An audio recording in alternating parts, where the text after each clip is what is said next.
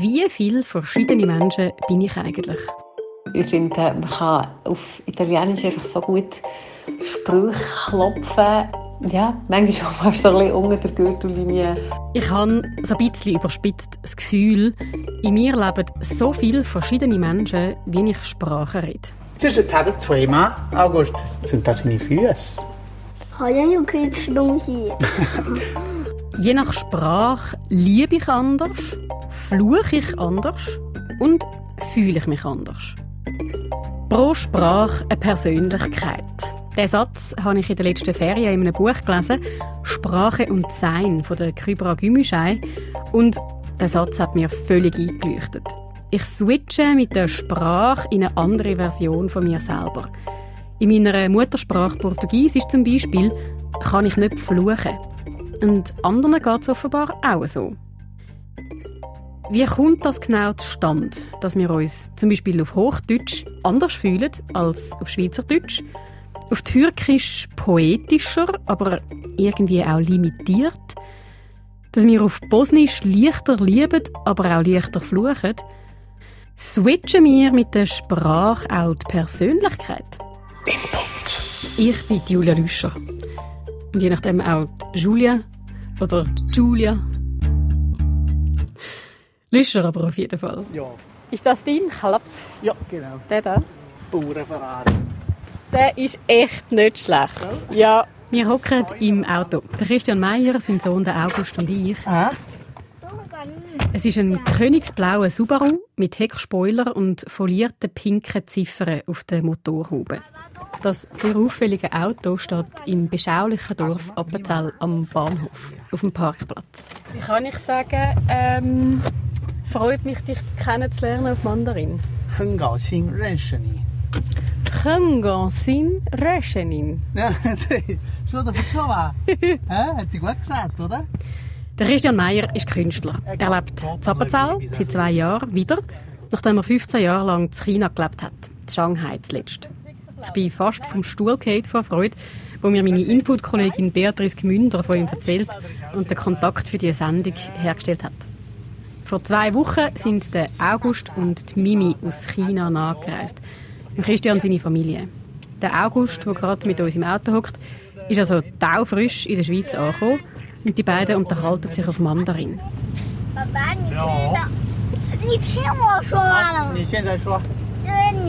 ich komme mit offenem Mund nebenan und verstehe nichts, nicht einmal Bahnhof. und habe aber mega Freude an dem Sprachenlehrer war da rein. Wir fahren den Hang darauf, eine Haarnadel an der anderen. Die Häuser werden weniger, die satten Wiesen und Felder mehr. Und der Kontrast ist einfach herrlich. Ich fühle mich, als würde ich in einer Wunderkugel da im Auto den Hang darauf fahren. Also, jetzt sind wir gerade angekommen und hier aussteigen und dann musst du hinten abstehen schauen es ist nicht Art spektakulär. Mir fährt das jetzt schon mega ein. Die Mischung aus Appenzeller Kultur und der chinesischen. Die Faszination wird nur grösser. Soll schon mal reingehen, oder was hat Ja, kann man gehen die. weißt du, es kommt noch ein schwieriges Stegen. Jetzt, wo wir reingehen in die Tür. Jetzt bist schon belastet. ich klettere hinter den beiden her so eine gewackelige Leiter durch. Feldweinsprossen. Ah, danke. Das hat es geheißen. Da, wow. Und dann weiss ich wirklich einen Moment lang nicht mehr, was sagen. Ich finde mich wieder im Atelier von Christian. Es blendet, es ist so hell. Und ich muss mich zuerst ein daran gewöhnen, die Helligkeit. Und dann sehe ich Neonröhren, die von der Decke bambeln. Der Raum ist bis auf ausgekleidet mit weißen Stellwänden und angelehnt Leinwände mit vielen neonpinken und leuchtgrünen Pinselstrichen drauf. Und ich fühle mich, als wäre ich durch eine magische Tür gestiegen und auf einmal in Shanghai gelandet. Also, es ist irgendwie, eben, es ist so eine, so ein bisschen eine Zauberkugel da, wo, wo man sich einfach verliert. Also, Nur der Wind, der hoch oben in der Decke von der Schür durchpfeift, erinnert mich noch daran, dass ich eigentlich gerade noch mit den Füßen auf einer grünen Weide gestanden bin und auf den Alpsteig geschaut habe. Ähm, die erste Reaktion von den meisten Leuten, die ins Atelier können, sagen, oh, geil, aber hat ja gar keine Fenster. Und äh, ich bin ja nicht da, um quasi vorauszuschauen. Am Morgen, wenn ich hier reinkomme, äh, verliere ich mich so in der Zeit, dass ich vielfach rauskomme und oh Scheiße, ist ja schon dunkel. Der Appenzell China Strudel, wo die beiden Kulturen einfach gleichzeitig auf engstem Raum komprimiert sind, der Strudel da innen zieht mich noch mehr in den Bann, wo der Christian und August anfangen zu malen und mir von den Bildern an der Wand also, erzählen. Das ist ein gescheiterter, ein gescheiterter Büffel. Du siehst quasi den Krampf, du siehst also ist die Verletzlichkeit von neben dem, wo ihm jetzt natürlich nicht gefallen. Scheiße. Das sind Ah, das sind die gleichen da. Zwischen hat ein Thema, August. Hast du die Tasche Fangulei? Schau, sie 这个奇怪，sind das seine Füße？这个好像 Also 这个是他的腿。 Vielleicht geht es euch ähnlich. Beim Hören kommt es mir vor, als wäre einfach noch jemand 40 im Raum. 哪？你说哪一个呢？就这个。 Der Christian, sein Sohn der August, ich und nochmal jemand, ein erwachsener Mensch, der Mandarin redet. 我不 Äh, 知道。 das Monster kann mit seinen Füßen Sachen essen. 爸爸或者他这个是有东， Und dann wäre da Also- quasi sein Arsch. Das ist der Pigoma. Ihr könnt schon dumm sein. ma. Hä? 我这个这个不太知道。这 Das ist ein geiles Ding. Mega, mega gut. Mit den Füßen essen. Für mich wirkt es, als würde Christian in eine andere Rolle schlüpfen, wenn er Mandarin redet. Als wäre er dann ein bisschen jemand anderes. Wo wir aber aus dem Atelier wieder rauslaufen, ein bisschen später an diesem Morgen, sagt der Christian, Nein, ich weiß nicht. Äh, ähm, ich habe es probiert zu beobachten, aber ich, ich, mir wirklich nicht, ich habe nicht das Gefühl, dass ich, dass ich switch. So in der, so völlig eine andere Persönlichkeit. nein. Der Christian switcht also in seinem Kopf zwischen dem Appenzell und Shanghai hin und her. Und er hat nicht das Gefühl, dass er je nach Sprache in eine andere Rolle kommt oder sogar würde switchen in eine andere chinesische Persönlichkeit. Erstaunlicherweise. Für mich. Die Situation da, die erinnert mich eben fest an das, was andere schon über mich gesagt haben, wenn ich geswitcht habe. In meinem Fall ist es Switchen vom Schweizerdeutschen in meine Muttersprache Portugiesisch. Wenn ich zum Beispiel Sachen sage wie «Oi, querida, tudo bem? Como vai? Vamos, claro!» So. Dann höre ich einmal Kommentare wie «Krass, du bist ja eine komplett andere Person. Du tönst irgendwie lieber, herzlicher, wärmer.» Und ich fühle mich tatsächlich auch anders. Und es ist nicht nur ein positives Gefühl. Ich könnte sagen, auf Portugiesisch fühle ich mich so ein bisschen weicher, aber auch gehemmter. Gerade zum Beispiel, wenn es um, ums Streiten geht, ums Diskutieren oder ums Fluchen. Vielleicht kennt ihr so ähnliche Gefühle beim Wechseln in eine andere Sprache ja auch. Wir lernen ja alle sehr früh im Leben Hochdeutsch. Schon in der Primarschule kommt eine zweite Landessprache dazu, je nachdem später Englisch und dann allenfalls noch mehr Sprachen. Gemäss dem Bundesamt für Statistik lese, braucht eine grosse Mehrheit der Bevölkerung in der Schweiz mehr als eine Sprache pro Woche. 60 Prozent. Sechs mit Angehörigen, im Job oder beim Fernsehen schauen, Musik hören, Serien schauen, Medienkonsum. Die Verteilung der Sprachen in der Schweiz kurz als Erinnerung im Überblick.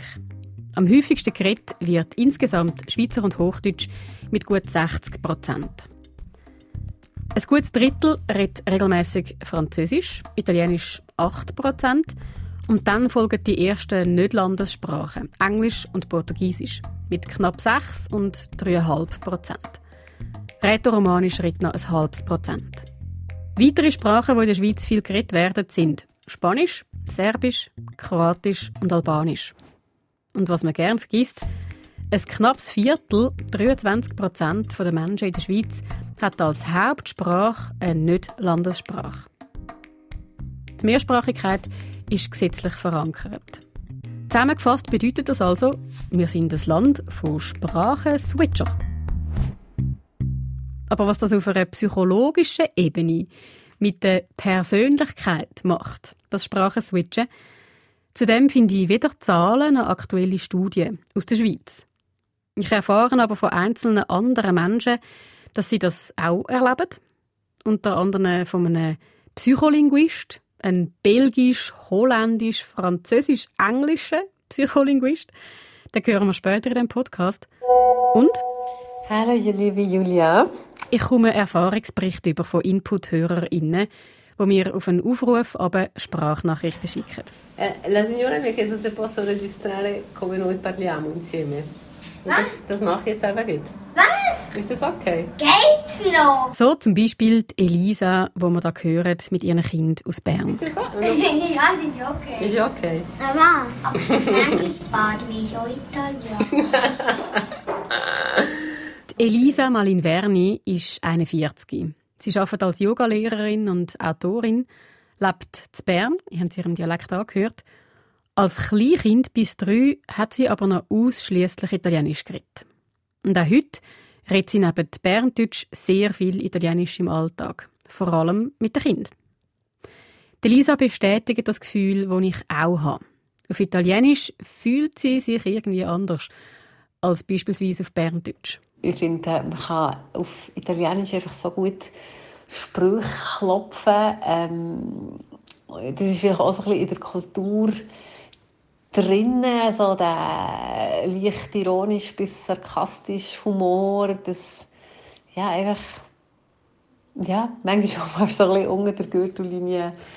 In ihrer eigenen Kindheit war für Lisa aber völlig klar gewesen, daheim, speziell mit der Mutter, wird Italienisch geredet. Und zwar nur Italienisch.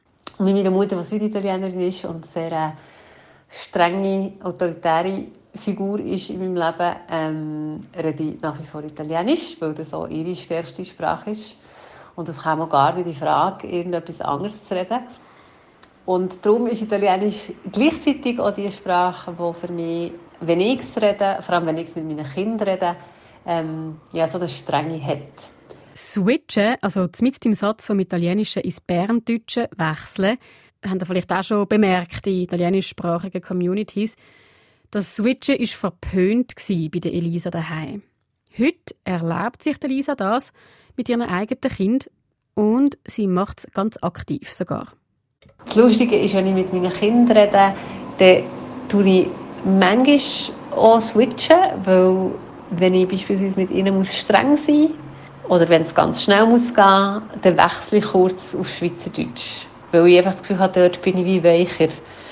Dort bin ich dann nicht ganz so böse, wenn ich muss streng sein muss. Oder es ist nicht ganz so zackig, wenn ich muss schnell machen und sie wie vorantreiben Wie clever ist denn das? Die Lisa braucht das Sprachenswitchen mit den Kindern also bewusst als Tool, um von sich selber eine andere Facette zu holen.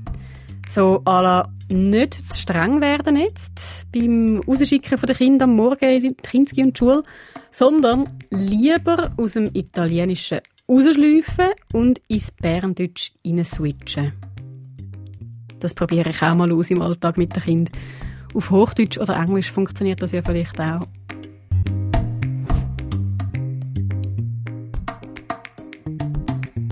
It's a thing, sagt der Linguist Jean-Marc Devale.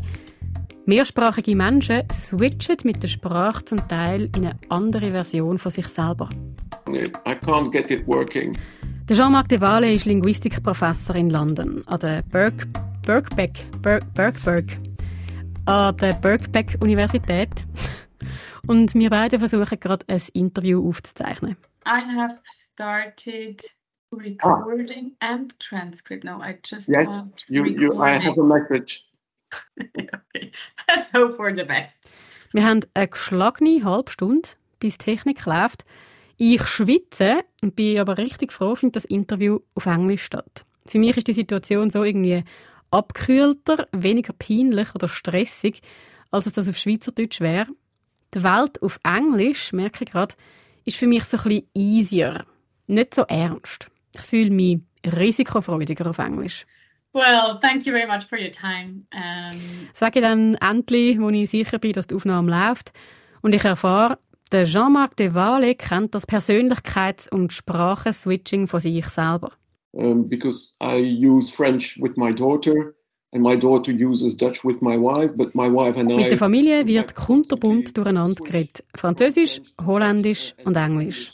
Im Beruf, in der intellektuell-akademischen Welt, splittet sich seine Sprache aber klar auf. I enjoy poetry most in French. Uh, I write poetry in French. Gedicht lesen und schreiben tut er also fast ausschließlich auf Französisch. Für die Uni schreiben und Vorlesungen halten, das macht er aber praktisch nur auf Englisch. When I write in French, I realize that it's the British me who is writing, Jean-Marc de Walle forscht seit gut 20 Jahren zu Mehrsprachigkeit und zu den Gefühlen und der Psychologie vom Sprachenlernen. Das, was ich jetzt so ein bisschen lapidar Sprach- und Persönlichkeitsswitch genannt habe, bestätigt er. Insofern, about uh, in seinem Forscherleben hat er an rund 1500 StudienteilnehmerInnen festgestellt, der Großteil, 80 Prozent der mehrsprachigen Menschen, hat das Gefühl, sie verhalten sich anders je nach Sprache. that they behave differently when they switch languages. Im Hintergrund wirkt da die emotionale Resonanz von einer Sprache. Die was von der wie viel? Ja, ihr fragt zu Recht. Zeit für ein Gedankenexperiment. Zu der emotionalen Resonanz von einer Sprache. Ihr kennt vielleicht das moralische Dilemma. Fünf Leute liegen auf einem Zuggleis, gefesselt und sie können sich dort nicht wegbewegen. Ein Zug fährt unbremst auf sie zu. Und du kannst das Leben von diesen fünf Menschen retten, wenn du einen anderen, sehr kräftigen Mensch von einer Brücke oben vor den fahrenden Zug rührst. Would you do that? Würdest du das tun? Tu le ferais? Würdest du es machen?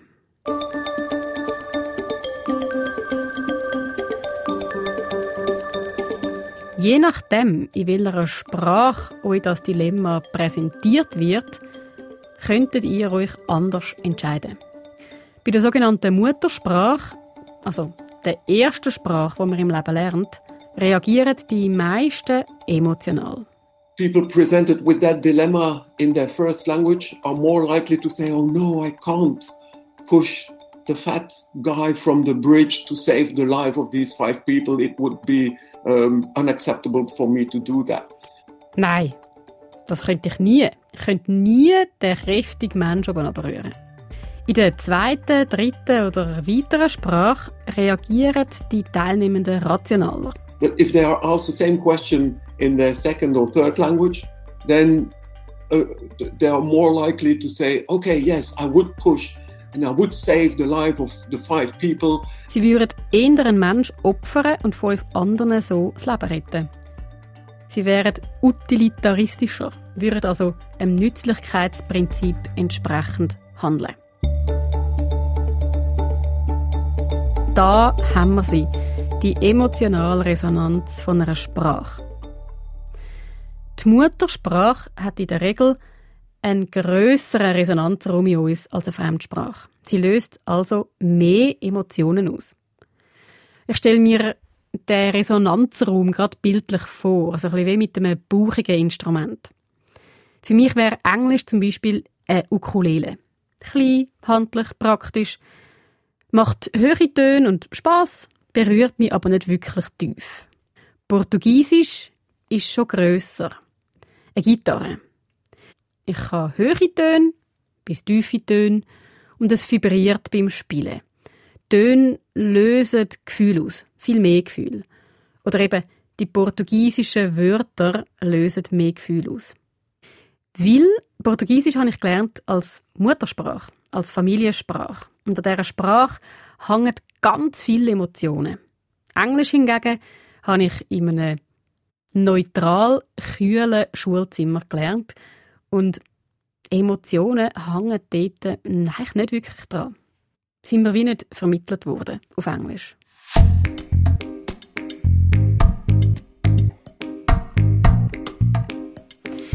Die verschiedenen emotionalen Resonanzen können wir für sich nutzen. Da haben wir ja schon das super alltagstägliche Beispiel von der Elisa gehört, die Italienisch redet mit ihrem Kind aber nur auf Berndeutsch streng ist. Und da nochmal ein Vorschlag vom Sprachenforscher Jean-Marc Devale für Psychotherapie. Wenn traumatisierte PatientInnen über ein Erlebnis reden, können sie das allenfalls leichter in einer abgekühlten, rationaleren Zweitsprache. Yet at some point they may want to zoom in on the trauma that they suffered and they may switch to their first language even if their therapist doesn't understand but because it can only be said in that language. In einem nächsten Schritt in der Therapie können Sie das auch mal in der ersten Sprache probieren, auch wenn das Gegenüber die nicht versteht. Je nachdem löst das in einem therapeutischen Setting mehr aus. Weg. Und da haben wir sie wieder wegen der emotionalen Resonanz der Sprache.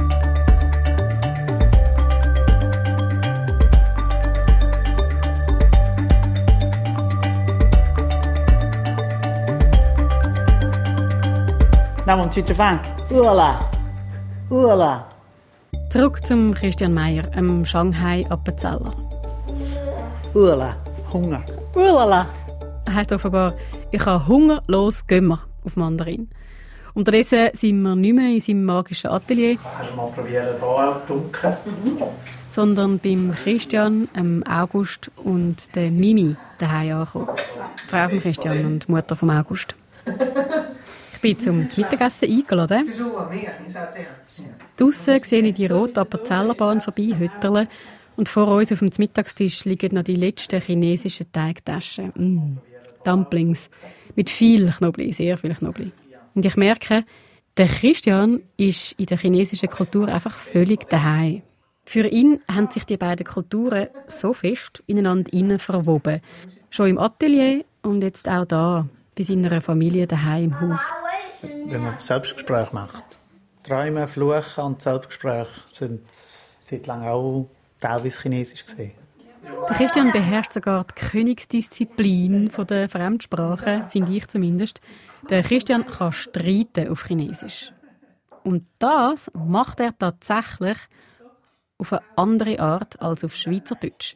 Also der streitende Christian ist auf Chinesisch ein anderer als der streitende Christian auf Schweizerdeutsch. Weil ich äh, bin auch sehr direkt und wenn meine besteht, dann sage ich es. Wäre das technisch auch möglich, dass man halt da sagt, aber weil die Streitkultur eine andere ist, musst du dich wie zügeln. Du kannst dann nicht deinem Streitimpuls einfach nachgehen, weil sonst beförderst du dich auch in einen, eigentlich in einen Nachteil. Also, also das heißt tatsächlich, so Konflikt löst du auf Mandarin anders wie auf Schweizerdeutsch? Ich glaube schon, ja. Ich, äh, eben, weil der, der Tanzpartner anders reagiert. Wenn ich die gleichen Mechanismen, die ich hier will, anwenden will, will anwenden hätte jetzt eine andere Wirkung. Ha, verwünscht, denke ich. Der Christian switcht also doch so ein bisschen. Obwohl, ihr mögt euch erinnern, der Christian sagt, er fühle sich nicht anders, wenn er in dieser komplett anderen Sprache Mandarin redet. Es ist eben eine Art wirklich beides möglich, erklärt mir der Linguistikprofessor Jean-Marc de Walle. I'm not surprised that this is possible and that he doesn't feel that different uh, switching between the languages. I am very much surprised. Anders als eben der Linguist Jean-Marc de Walle. Er sagt, der Christian ist einfach schon so fest zu China angekommen, dass er auf Mandarin komplett daheim ist. In allen Lebensbereichen. Well, I mean, he obviously got to a very high level of socialization into Mandarin. Er hat lang geschafft auf Mandarin. Er redet mit seiner Frau Mandarin und die Familiensprache mit dem Sohn ist auch Mandarin. Er hat also wie alle Sprachebenen durchgespielt und sich zu eigen gemacht auf Mandarin. Normalerweise ist zwar die erste Sprache, also die Muttersprache, die Herzenssprache, die mit der meisten emotionalen Resonanz und auch die Sprache der Core Identity, also von der Kernidentität. Aber wenn jemand so mit Hut und Haar eintaucht in eine andere Kultur, dann geht auch die Sprache in die Kernidentität über. Und darum merkt der Christian den Switch wahrscheinlich einfach nicht. Er ist in beiden Kulturen komplett daheim und kann sich in beiden Sprachen in allen Sphären vom Leben gleich frei bewegen. Die emotionale Resonanz von Mandarin und Schweizerdeutsch ist vermutlich ähnlich stark.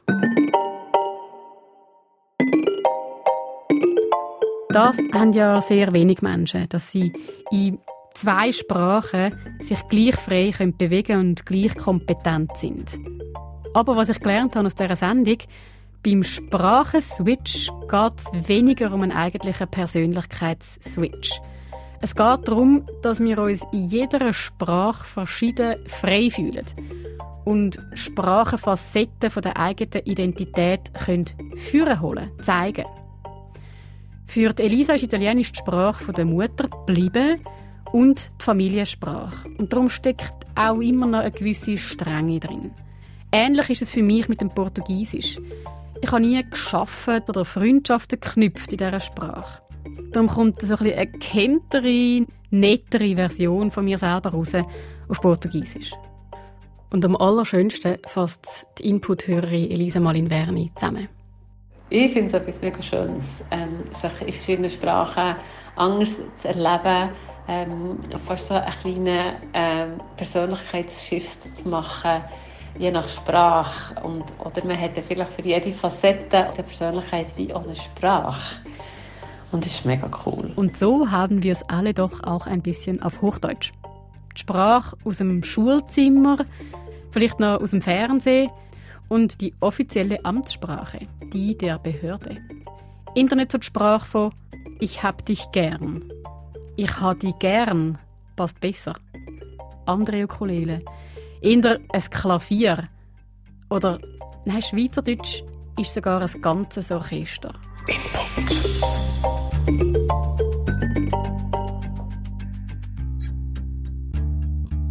Das war der Input über Sprache und Persönlichkeit. Ich bin mega gespannt, was diese Sendung in euch ausgelöst hat und will mich mega freuen über Rückmeldungen an input.srf3.ch.